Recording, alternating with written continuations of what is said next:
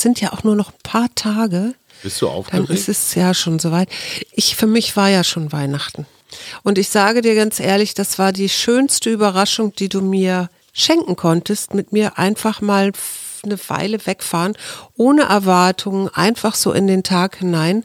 Ich, ich fühle mich wirklich gut erholt. Das war, das war grandios. Ich danke dir wirklich.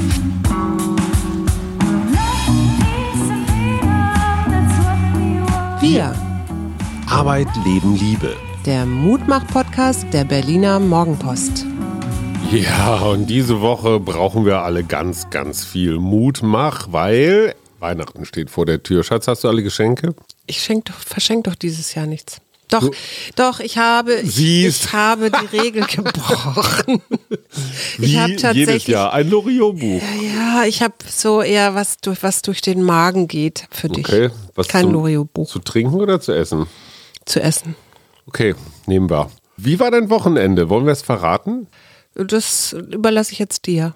Also wir haben etwas getan, was in vielerlei Hinsicht Super unsinnig, riskant, Es war super. Es war super, ja.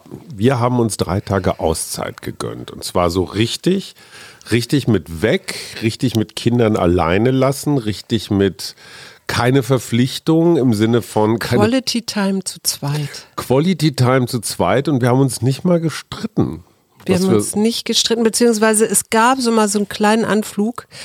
Und dann waren wir uns aber sehr einig, dass das jetzt keine gute Idee ist Stimmt, und du dass wir hattest- das jetzt, ich meine, du warst wieder so streitlustern wie immer, aber ich habe das dann ganz gut, Ihr seht das ich. Problem, ne?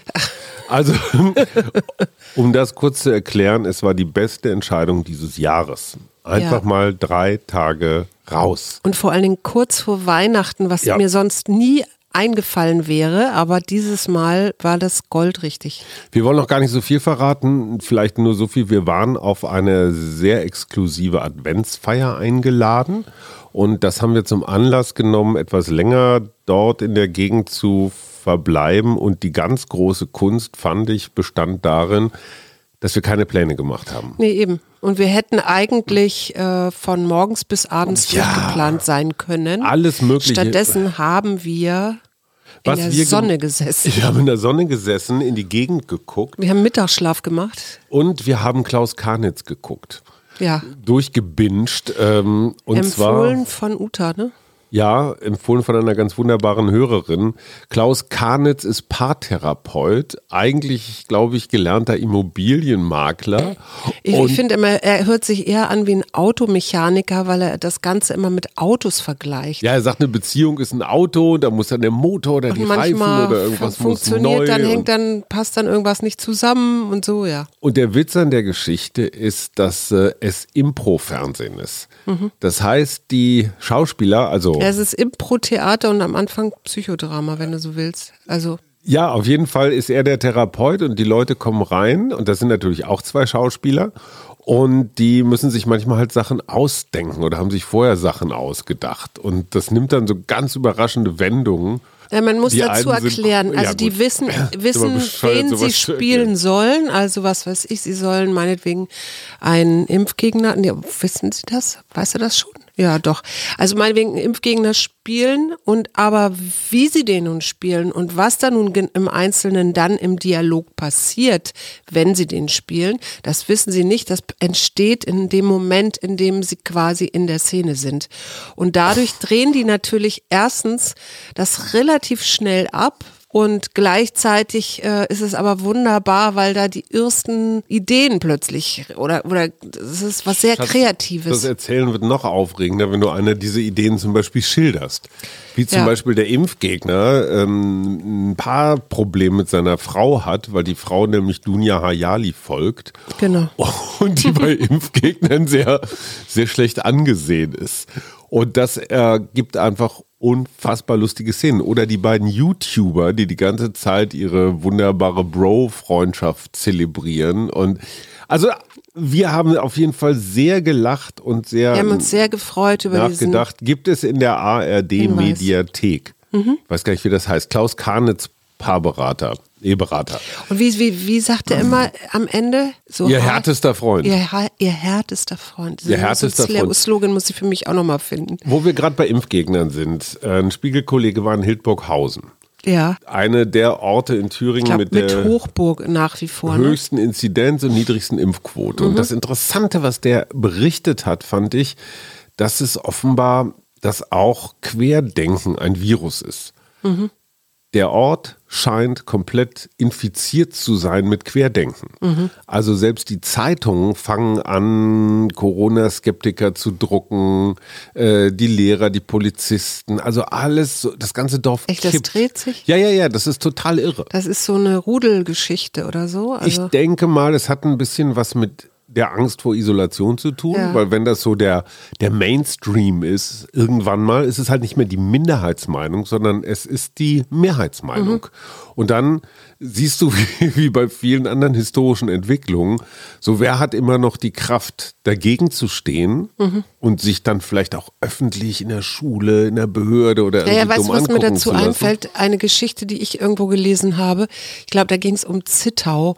Und da findet, finden auch immer die sogenannten Abendspaziergänge statt. Mhm. Die ähm, Stadtverwaltung oder ich weiß nicht, der Bürgermeister, ich weiß gar nicht mehr, wer das war, in Zittau hat dann beschlossen, sie würden, sie, sie schalten einfach die Weihnachtsbeleuchtung ab. Also Ja. die findet, das, das findet dann immer dieser Aufmarsch dort im Dunkeln. Dunkeln statt. Ja Und nehmen. da habe ich irgendwie von zwei Herren gelesen, die sich dann da ganz mutig mit einem Schild hingestellt haben. Und da stand irgendwie drauf, ich habe Vertrauen. Mhm. Und das f- fing dann natürlich an, Dialoge, äh, also Mhm. ne, dass Leute auf ihn, auf die dann zukamen und fragten, was das denn genau meint. Und dann haben die gesagt, ja, ich habe Vertrauen in die Politiker und in die Ärzte und und so weiter und so fort, ja, ja. Und äh, dann wirklich auch sehr angefeindet worden sind, äh, so dass der eine eben auch überlegt hat, ob er das überhaupt noch macht. Ne? Das ist die, das ist die wirklich spannende Frage, wie drehst du sowas wieder zurück?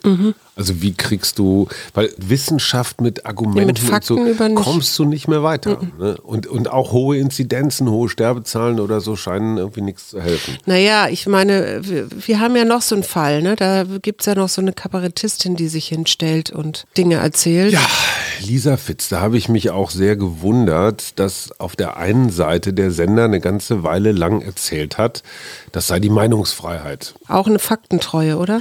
Ja, eben, und das ist, und das ist der Punkt. Und äh, Kabarett oder Satire darf natürlich nicht alles, vor allen Dingen schon gar nicht, wenn sie mit falschen Zahlen daherkommt, die ja, Ja. nicht jetzt kabarettistisch gemeint sind, sondern die einfach nur aus irgendwelchen düsteren Quellen kommen. Also was zum Beispiel Todesfälle nach Impfungen angeht. Ja, genau. Und äh, da siehst du dieses Problem, vor dem wir Medienschaffenden oder die Entscheider, Intendanten, Chefredakteure oder sowas stehen. Auf der einen Seite das hohe Gut der Meinungsfreiheit, auf der anderen Seite das Gift der Fehlinformation. Das ist einfach eine, ein dünnes Eis. Und für die ganzen Leugner und Gegner ist das natürlich jetzt ein gefundenes Fressen, dass die Sendung erst noch eine Woche lang in der Mediathek Ja. zu bekommen war Ja. und jetzt auf einmal rausgekloppt wird. Ja, genau. Das heißt, auch die Maßstäbe sind immer noch nicht klar. Nee, nee. Wenn jemand dummes Zeug erzählt, also faktisch falsch liegt, dann hätte man ihn gleich aus der Mediathek Genau, nehmen das, sollen. das wollte ich dich fragen.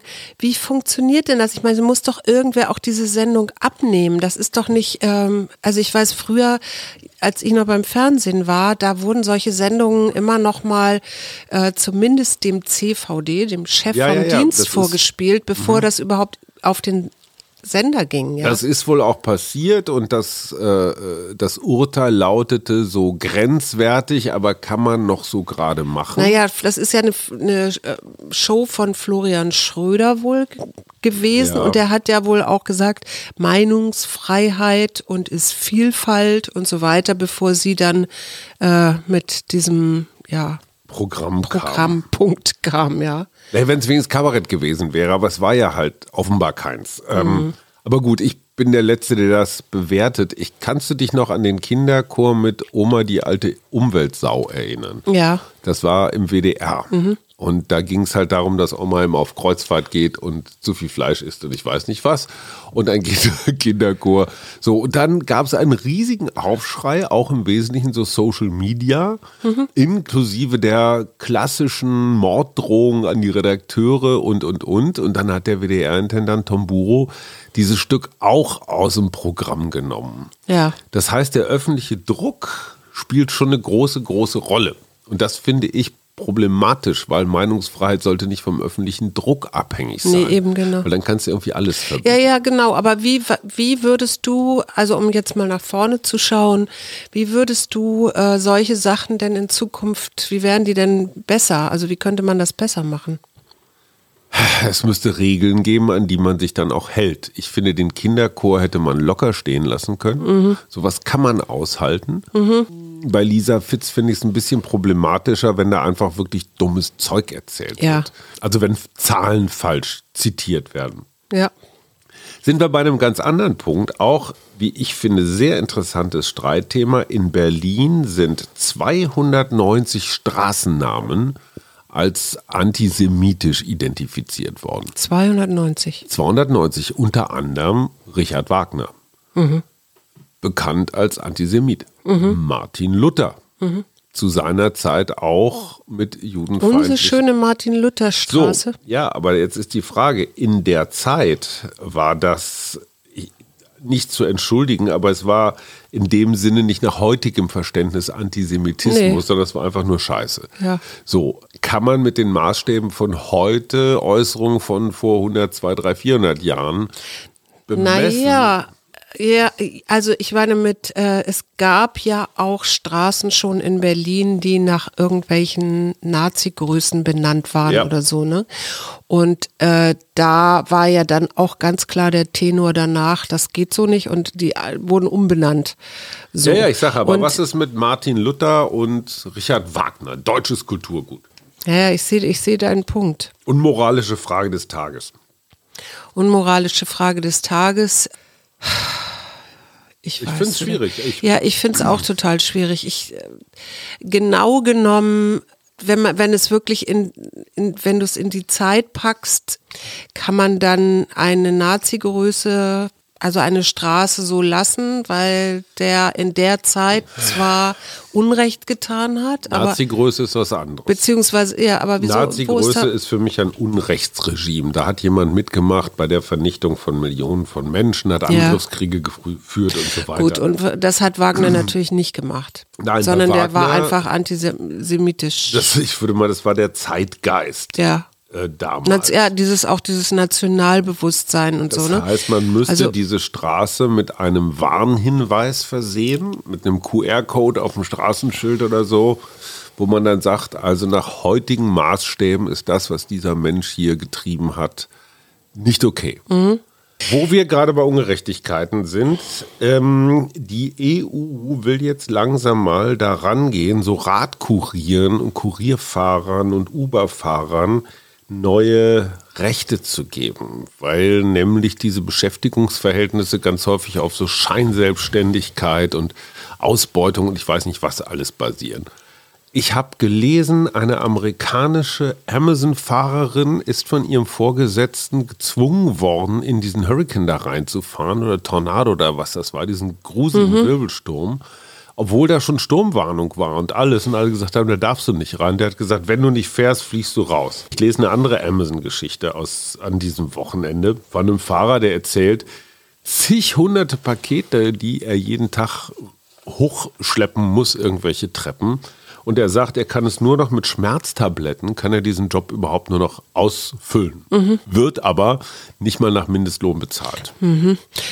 Und ich finde ganz ehrlich, dieses Dienstleistungsproletariat, und man kann es nicht anders sagen. Ja? ja. Das, was früher äh, oder in anderen Ländern Kinder sind, die in irgendwelchen Kobaltminen rackern oder äh, was, was, was früher hier die Schwerstarbeiter waren, die vielleicht ausgebeutet wurden. Mhm. Es ist Ausbeutung. Es ist verdammt nochmal Ausbeutung für Menschen, jetzt nicht wie uns, ähm, aber andere, die jetzt von Gorillas oder Flinkster sich nochmal schnell eine mhm. Tüte Chips in den vierten Stock tragen lassen. Mhm. Und ich es ist ja Grausen. Da, irgendwas läuft da schief. Ja, und es ist ja auch sehr häufig sind das ja gar nicht, sind das ja häufig Menschen, die zugewandert sind, sage ich mal, ja, also ja, die klar. wahrscheinlich glücklich sind, dass sie überhaupt einen Job gefunden haben, um sich hier irgendwie über Wasser zu halten. Ja, und die keine Ahnung von Gewerkschaften haben. Und Nee, genau. Und auch von diesen Arbeitsverträgen nicht genau wissen, was sie da eigentlich unterschrieben haben und so weiter. ne? Also insofern finde ich das schon richtig. Was kann man dagegen tun? Im Moment glaube ich wirklich nur eins, dass man diesen Booten einfach ein Euro Trinkgeld gibt. Ja, ich finde ja sowieso, dass das alte Weihnachtsgeld, ja, also ob das nun der Postbote ist oder ob das hier die Müllabfuhr ist oder muss ja auch nicht irgendwie Geld sein, das kann ja auch ein kleinen paar Kekse sein oder sonst wie. Ich glaube, Aber dieses ehrlich- kleine anerkennende Dankeschön, Nee, dass du keine Kekse. Kekse kannst du noch oben drauf tun.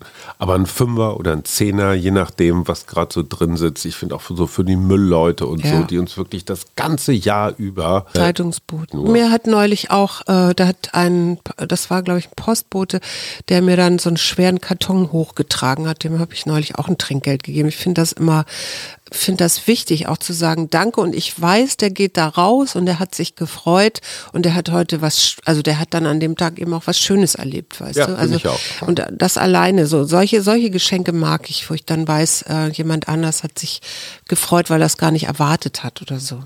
Wie ist die neue Zero Woche Waste. geplant? Zero Waste. Ich ähm, wollte noch eine Sache, eine, eine gute Idee teilen, die ich gelesen habe. Und zwar gibt es eine Firma, da kannst du also Blei- oder Buntstifte kaufen, kannst aber auch Augenbrauen- oder Kajalstifte kaufen. Und äh, dann, wenn man die dann benutzt, irgendwann sind sie ja nur noch so ganz kleine Stumpen. Und dann wirfst du sie nicht in Müll, sondern dann pflanzt du sie in die Erde.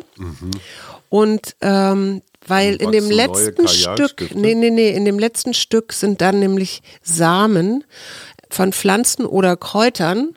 Mhm. Und äh, dann wird daraus irgendwann eine Pflanze. Du Fand ich eine das- schöne, super schöne Idee. Ich weiß nicht, ob ihr es mitgekriegt habt, in anderen Teilen Deutschlands, die BVG, die Berliner Verkehrsbetriebe, haben äh, ein Hanfticket, also auf Hanfpapier gedruckt, Genau. auf den Markt gebracht. Vielleicht Dass könnte man essen kann, ne? Ja, diese Kajalstifte, vielleicht könnte man Hanfsamen ans Ende machen und jeder Hundertste kriegt eine Graspflanze.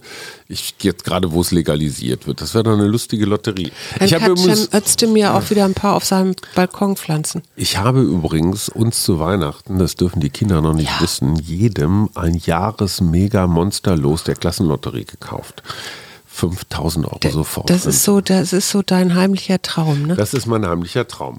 Schatz, ich habe eine Karte gezogen und zwar Huhu, Erwartung. Das passt ja wunderbar Erwartung. Weihnachten. Ja, es ist ja, es sind ja auch nur noch ein paar Tage. Bist du Dann aufgeregt? ist es ja schon soweit. Ich bin, also, ich, für mich war ja schon Weihnachten. ja.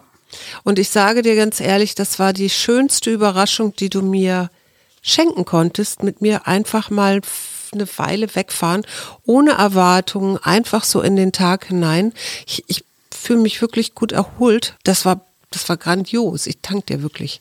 Aber jetzt, äh, ich, also ich habe keine Erwartungen mehr an dich. Ich, du hast alle Erwartungen erfüllt. Aber Das sagt sie auch selten. ja, jetzt lese ich hier einfach mal. Deine Haltung zur Gegenwart ist die Grundlage für deine künftigen Erfahrungen. Blicke positiv nach vorn, erwarte Wunder und sei für Überraschungen offen. Hey, das passt ja eigentlich ganz gut zu dem, Wir erwarten Mein- Wunder diese Woche. ja, ganz vielen. Und wir wünschen euch auch ganz, ganz viele Wunder. Auch wenn es ganz kleine sind. Wir, Arbeit, Leben, Liebe. der Mutmach-Podcast der Berliner Morgenpost.